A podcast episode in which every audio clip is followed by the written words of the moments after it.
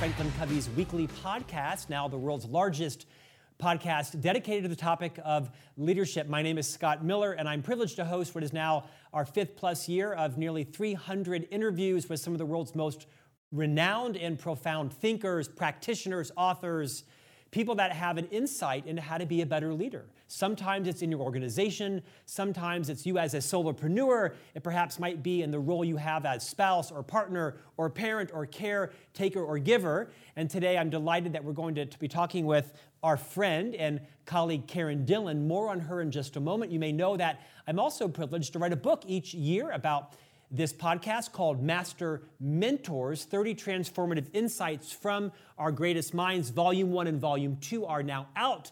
And each year I write a new version featuring 30 people from the podcast. With their permission, I share a transformative insight. The book is available in softcover print, audio, digital, and now video book. Love to have you pick up a copy. Uh, eight more in the hopper for the coming years. Looking forward to Master Mentor Volume 3, releasing in the fall of 2023. In fact, today's guest was.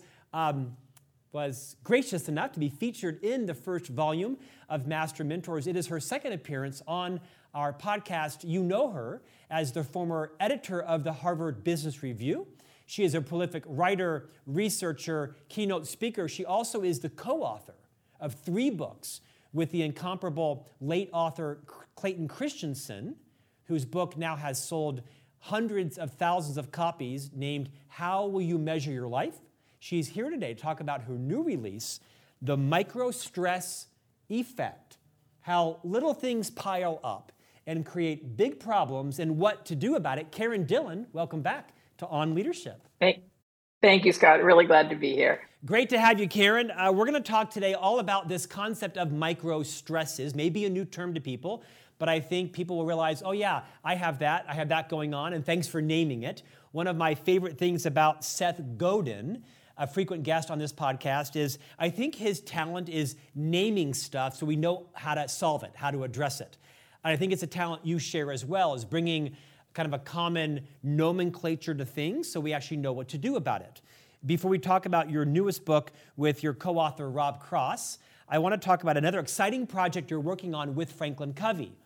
Through many years of friendship and trust and co collaboration, you and our former CEO, Bob Whitman, who is now the chairman of our board of directors, are writing and soon to be releasing a new book for Franklin Covey aimed at the executive level leadership audience with Simon and Schuster called The 8 Moments of Truth. Now, I know that you are still in the midst of researching and interviewing and writing that manuscript. We think it will be a seminal book for Bob Whitman and yourself, probably releasing in mid 2024. Take a moment and talk about uh, the eight moments of truth, what it's been like to work on a book with our chairman, and what are you most excited about the eight moments of truth?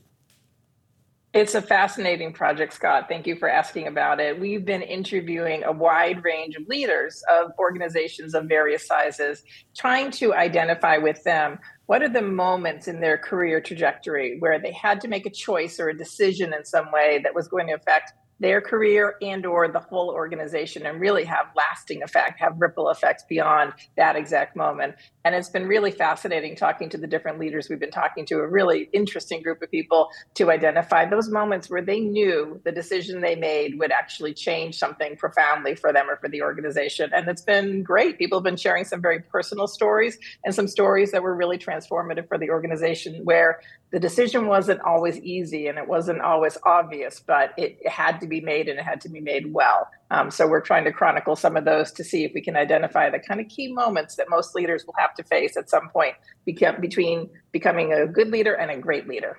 Karen, thank you for that. I mean this with uh, immense sincerity. Bob and the company are humbled to be able to be co authoring this book with you. Very excited about its release in 2024.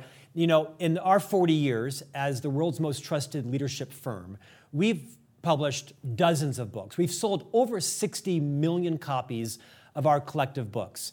But I think there are four or five of them that are seminal. Of course, The Seven Habits of Highly Effective People by our co founder, Dr. Stephen R. Covey. And then, secondly, his eldest son by the same name, Stephen M. R. Covey, of course, wrote the book, The Speed of Trust. This book has sold nearly 3 million copies. He recently released a new book called Trust and Inspire. And then, of course, as you know, we released about a decade ago a book called The Four Disciplines of Execution. This book has sold hundreds of thousands of copies. It is the number one book on strategy execution in, our, in, our, in the entire space. I think many would say that Sean Covey, who wrote the book The Seven Habits of Highly Effective Teens, is up there at that mantle. This is the best selling teen leadership book in publishing history. And then I'm going to uh, go out on a limb and tell you I think that your book with Bob Whitman, The Eight Moments of Truth, will be in that pantheon of the top five most influential books our company has published. It really is the first book we've written for the senior level, executive level leader that'll also resonate at leaders in all levels. So very look forward, much looking forward to that book coming out. When I introduced you, I talked about what some of your uh, notoriety in a positive way is. Of course, you were the former editor of the Harvard Business Review, maintains the um, kind of untouched you know, influence in terms of executive level leadership. You had the privilege of writing three books with the late innovation professor, Clayton Christensen, including this book, How Will You Measure Your Life, that has you know, gone on to enormous influence for people that, that have read it, where you took business principles and applied them in our personal lives. Talk a little bit about what it was like to be a friend, a colleague, and a co author with arguably the most influential marketing professor, innovation mind of our lifetime, Clayton Christensen. Uh, the short version is I think it was a gift, honestly. I, I didn't actually know Clay for a number of years. I was, even though I was the editor of Harvard Business Review, he was famous and I certainly had played some role in editing some of his articles. I didn't have a personal relationship with him until we started working on the article that ultimately became the inspiration for the book, How Will You Measure Your Life?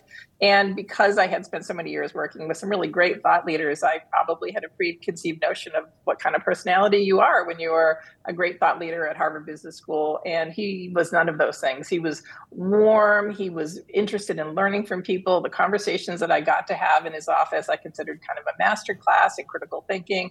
Uh, he was a really great human being and a really great thinker, and working with him was just an honor and a privilege. Uh, I met him several times, and everything you said was true. Uh, okay, you and Rob Cross have written this new masterpiece called The Micro Stress Effect, coming out this week. The tagline again is How Little Things Pile Up and Create Big Problems and What to Do About It. Karen, you're a, a very much in demand author, editor. Why, of all the topics you could have written about this year, did you choose to focus with Rob on this concept called micro stress? Well, it's it's sort of a perfect segue from what you just asked me about. So Rob reached out to me a few times because he was a super fan of How Will You Measure Your Life? And when I finally sat down with him to hear about where he was thinking and where his research was going, I thought this was kind of a perfect sequel from How Will You Measure Your Life? The idea is that every day in all of our everyday lives, we are actually inundated with what we call micro stress um, in a way that is really kind of deteriorating the quality of our lives and our sense of our overall well-being. And so to me, it felt like a perfect companion to how will you measure your life. It's great to sort of set the aspirations of how you want your life to be, but if you can't kind of find the energy and enthusiasm and time and emotional space to be the person you want to be, then um, you haven't accomplished anything. So to me, this is a really good companion to that. So, Karen, let's level set. I have some questions around how to deal with micro stresses, how to uh, avoid them? Are they good or bad? Will you just kind of level set our knowledge around what is micro stress and how does it appear in our lives, maybe professionally and personally? Sure. So it's a term we, we came up with to describe something that people were, were describing to us, but no one had the language for. And I think, I hope we've given people the language to talk about it. Microstress, in our definition, is something very specific. It, they are tiny moments of stress caused by interactions with people in our everyday lives, people we're close to, friends, family, close colleagues um, that happen so quickly that we almost don't even register them in our brains. But in reality, they actually are affecting our bodies and affecting us and affecting our energy because they layer up over the course of a day, a week, a month. So they're tiny stresses that we don't even know happened to us or forgot about in a second, but are actually really wearing us down cumulatively. Uh, take it a step further. Give us some examples of either micro stresses that you and Rob may have identified and wrote into the book, or just things that you've seen in your research of literally countless interviews, comprehensive research that people can identify, oh, yeah, that and that and that is going in my life. Oh, I see. Those are micro stresses that combined are perhaps having a debilitative effect on me. So let me let me uh, separate them from stresses, which all of us are kind of we have the language for. We know what they are. Major macro stresses are major health issues, or something the world feels like an unsc- a scary or unsafe place, or there are ma- we lose our job. Big things that happen in our life that we know how to talk about. We know the effect. We kind of know what to do about it. We get empathy from other people about it. Stresses we're all used to, and the world is full of stresses. Microstresses are things that, again, happen in routine interactions, not with toxic relationships or horrible life events, but just in the routine interactions that we need to go through in a given day. So, an example would be you leave your house in the morning having exchanged curt words with one of your kids or, or with your partner or your spouse and sort of the rest of the day you don't feel good about yourself or um, the mere act of looking down at a text when you're in a meeting um, and let's just say it's a text that's vaguely concerning or worrying or not clear from a close friend or, or, or one of your kids. Um, your mind is going to be absorbed and distracted by that for, you know, at a minimum, it's going to take at least a minute to get back in, on track, but they can last up to 24, 25 minutes before you're able to kind of be back in the moment again.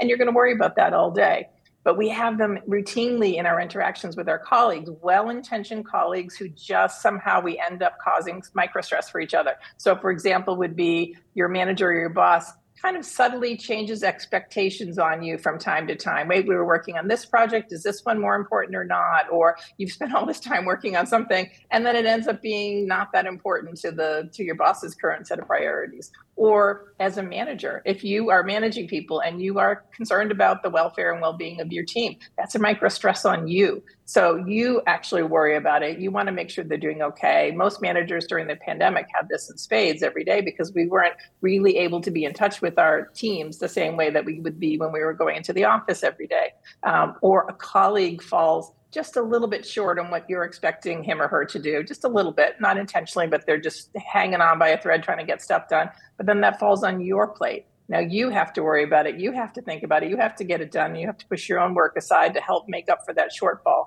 They're just the small interactions that end up kind of permeating the rest of our day and they just build up over the course of a day until you actually, by the end of the day, you feel fried and tired and you can't quite pinpoint why. I think you just described my day. This is about 10 o'clock in the morning.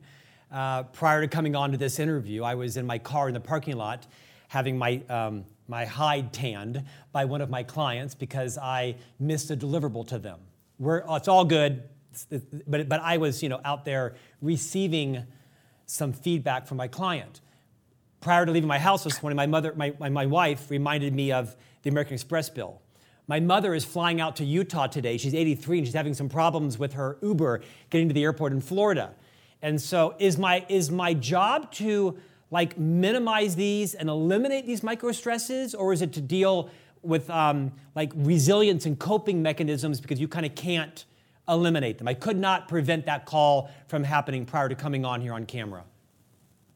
So you've described a perfect typical morning for a lot of people of microstress. So those are all exactly microstress because they're all people that you're close to, that you care about. They're not things you're doing intentionally. They're just things that happen that you're now think, you're thinking about X hours later because they've stuck with you and they they can't help but influence your day. So that that's the reality for many of us. Um, and I'll just give you a, a, metaphor to think about how powerful these individual things are. Of course, you can cope with all of those one at a time, but you never have one. You have dozens in a day, and they kind of linger over. So, a metaphor that a neuroscientist gave us that I thought was really helpful was imagine kids jumping on a bed, and they kind of go on one, but one at a time, keep adding to the people on the bed until there are ten kids on the bed jumping on the bed. The bed's hanging on; it's holding up. But then the 11th kid comes on and the bed breaks. That's what microstress is. All of those individual kids, one by one, not a problem. But when you put the 11th one on, it just kind of breaks you down. So you need to do a couple of things. You need to both again have the language to recognize what's happening to you is real. You know, it does have an effect. It is taking a toll on you physically. Um, your body is responding to the fact that it's being stressed, but it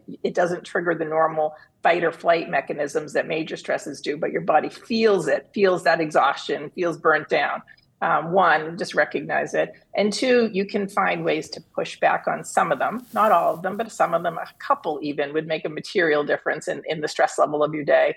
And then three, and most importantly, you do need to find ways to not necessarily to build your individual personal inner grit resilience, but to kind of structure your life so that you have some context for the micro stress. You have other things that kind of inoculate you from feeling them so acutely. We can talk about that in a little bit more detail later. Well, I think you've also uh, you've in many ways encouraged us to set some boundaries. Like uh, this exact thing happens to me every day.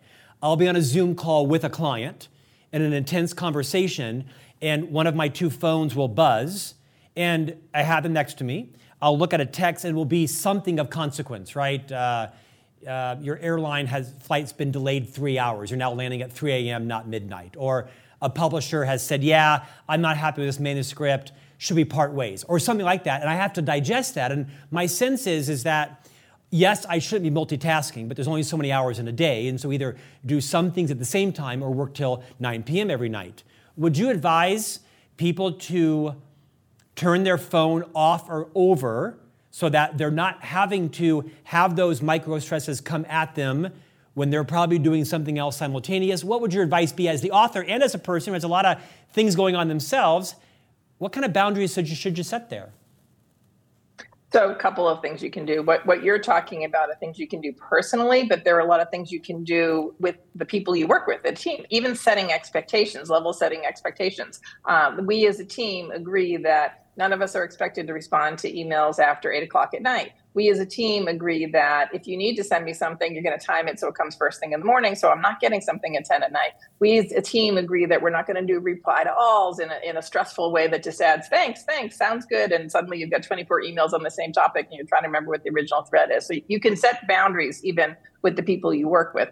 But personally, yes, you definitely can set some boundaries. But what you're also looking for are some ways to maybe make that micro stress not feel as stressful for you and in particular, what we talk about in the book, our research was focused on 300 high performers. So people who were really good, identified by their own companies at world class organizations, being high performers, higher than the average performer at, at, those organizations, who themselves felt the toll of this microstress. And the difference was that the people who dealt with it well were ones who actually had other things in their life. We talk about them as authentic connections, two or three authentic connections um, outside of work and home because that helps you put some of those micro stresses in perspective. What you just talked about, your examples of micro stress, it might be that a really good friend of yours who you check in with from time to time says, you know what, it's fine.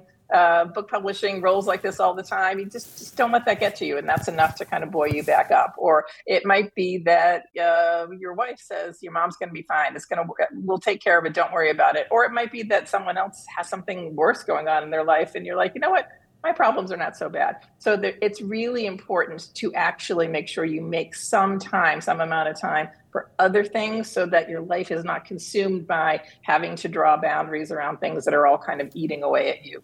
Karen, it seems like um, agreements, setting agreements with yourself, with your team members and families is a crucial part of managing micro stresses. Let's sharpen that pencil and take it tighter for leaders. I love the idea you talked about. Perhaps we agree not to send text after 8 p.m. or don't reply all on trivial things. Those are some good things. Give us some more of those. Speak to the literally millions of people leaders that are listening or watching this podcast right now. What are some ways that culturally leaders can eliminate some of the micro stresses that they actually might be causing unconsciously to their teams, but also get some credit? By saying, hey, let's set some boundaries and agreements so that I'm not contributing to your micro stresses. It's a little self-serving, but sometimes leaders need to get credit for goodwill. What are some things, what are some other things you think teams can do in agreement with each other to consciously name and eliminate or at least minimize micro stresses that they might not be aware they're creating? So it's not actually self-serving at all. One of the findings of the research in our book is a really significant source of microstress for you is the boomerang effect of microstress that you have unintentionally caused other people. No one does it on purpose. It's not intentional. But the things that we tend to trigger without thought necessarily almost always come back on us. So as a leader, it's actually a good practice for you to be very conscious of the microstresses you're causing. But I'll give you a great example from someone in, in our in our book um, there a guy who had a new boss and he, this guy had been really successful at managing expectations of his old boss and he was very productive et cetera. His new boss was kind of a brainstormer and so he would always stop him in the hallway and say could you do this? What if your team did that? And he just the new boss thought this was an exciting way to kind of exchange ideas and i've got a lot to say and i'm learning my way. But this guy who was a high performer took everything as I have to do that. Okay, you know, how high do I need to jump? And so he found himself kind of running himself ragged, running his team ragged. And then it would almost be like the new boss had sort of forgotten the hallway conversation or forgotten the sort of impact of what it was that he had just asked him to do. So together they came up with a really good device that made for a constructive relationship. If the new boss was sort of brainstorming about something, the, the manager guy, the, the uh, direct report would say, okay, on a scale of one to 10, how important is it to you? Is it a I should drop everything because this is the most important thing to you? Is it a seven? It's pretty high priority, but let's try to figure out how to work it in. Or is it a three? You're just brainstorming. And the manager would say, oh gosh, no, this is a three. I'm brainstorming. That would sort of say, okay, great. I'm going to put it on my when I have time to do list. Or if the manager said it's a seven, it's pretty important. That gave the employee license to say, okay, so for me, the execution of that would be a 10 in terms of how difficult it's going to be and time consuming. So what what can I change on my priorities list so I make time for this? It just became a fun kind of quick conversation where they could level set with each other and it stopped having the kind of well-intentioned interactions turning into stress for not only that guy but the team of people that he worked with. I thought that was a really great example of that. Um, and I think it's simple things like never finishing a meeting without planning in a few minutes at the end where you're saying, okay, are we clear? You're doing this by this date. You're doing this by this date. Like taking the time. So many of us would get used to our meetings go 60 minutes and then we get up and we go into the next one and you, everybody leaves the room thinking they're clear on what they're supposed to be doing but they're not and then this the stress and chaos that comes again in small ways but from after that for being slightly on different pages than you might be with a colleague creates micro stress for you and for the whole team um, there are lots of examples of how you can just communicate better. And as a manager giving your team permission in the appropriate ways in the appropriate moments to push back on you to come into your office and say i'm totally on board but I'm having trouble juggling all these things. What what's the right prioritization of stuff? Having those conversations goes a really long way because most people are just trying to figure out which balls can they drop because they can barely hang on by a thread. You'll be helping them prioritize the balls that you don't want them to drop so that they pay attention to the ones that need to be taken care of. Karen, your research with your co-author Rob Cross has been personally very helpful to me because uh, I own several companies. I have multiple roles in life, professionally and personally. And I was reading your book the last couple of days preparing for the interview, and I realized one of the things that I do too frequently is I spend all day from 7 a.m. to 5 p.m. making all kinds of commitments, like big commitments to clients, speeches, authors, and I schedule no time in the day to deliver on those commitments. So I stack all of these commitments up, and then I leave the end of the day thinking, okay, I now need eight hours to deliver on those commitments, but the next day is going to spend the whole day making all these commitments again. And I've realized that it's both adding big stress and micro stress to my life. Would you give us any advice on how we deal, deal differently with the big stresses in life versus how we cope with and deal with the micro stresses? Any sort of bifurcation or insight there? Well, again, recognizing that they're all real and they affect us, and that there is there is a toll to be paid, and, and the big stresses in life, I think those you just need to take time for yourself, reach out to people. Again, I'm thinking death in the family or uh, a mental health issue for someone you care about or a major move is a really big stress. Just recognize those are big and those take a big toll. And as a manager, being compassionate to the people that report to you too who have those big stresses but what's important about the micro stresses is they're so invisible, and we're all, especially high performers, which you are, Scott, we're so conditioned to think, I just have to do more, be better, hang on to it, I can do it. I mean, even talking about your day, that's a very common phenomenon with the high performers in our research where their they can their work air quotes would start after they finish the eight or nine hours of you know back to back meetings all day and the pandemic for a lot of us made it worse because we were used to let's just say eight one hour meetings in a day and you kind of think okay five o'clock i'll start to get stuff done. Pandemic in the good intentions of making communication easier and the fact that we were all working virtually many companies went to half hour me- meeting structures but that meant you might have 16 half hour meetings in a day. So suddenly you have 16 sets of to-dos and follow-ups and make sure i'm clear and i'm not misaligned with anyone followed by all right, at five o'clock, I'll start my day. And that's just not sustainable. So, I mean, even at a simple level, at a really simple level, I would start with a 45 minute meeting as your, as your unit of time instead of an hour. Don't, don't think in terms of an hour. And before you leave, before you get to the next hour, the turn of the hour, spend those last 15 minutes being organized either as a team or individually. What do I need to do as a result of this? What communication do I need to pass on? What's important here? So you don't forget what happens. I think we're just so overwhelmed that sometimes we can't keep everything in, in at the top of our mind. And um, being kinder to yourself and changing your work patterns can make a really big difference. Okay, from your lips to my team's ears, because my team will schedule me on a nine o'clock keynote and then a 10 o'clock keynote and then an 11 o'clock meeting, and then a noon keynote. And I'm thinking, guys, I have a bladder. H- how is this possible? How do I switch from Zoom to Teams on different topics, different audiences? Come on, guys, these are these are uh, these are micro stresses. Tell us about the concept of body budgeting. Body budgeting is really interesting. And this is, we talked to some really esteemed neuroscientists for the book, but that's the idea that basically your body responds to stress in lots of different ways. But what it's trying to do is sort of manage your metabolism. That's, that's the bottom line to in response to keeping it steady. So stress can raise your blood pressure and, and raise all your bodily functions. And body budgeting is your body trying to constantly keep that at a steady state. But what's really interesting about that is that micro stress, major stress, we know will sort of raise all of that for you. Raise raise all of your metabolism and your stress levels your cortisol levels and all that kind of stuff.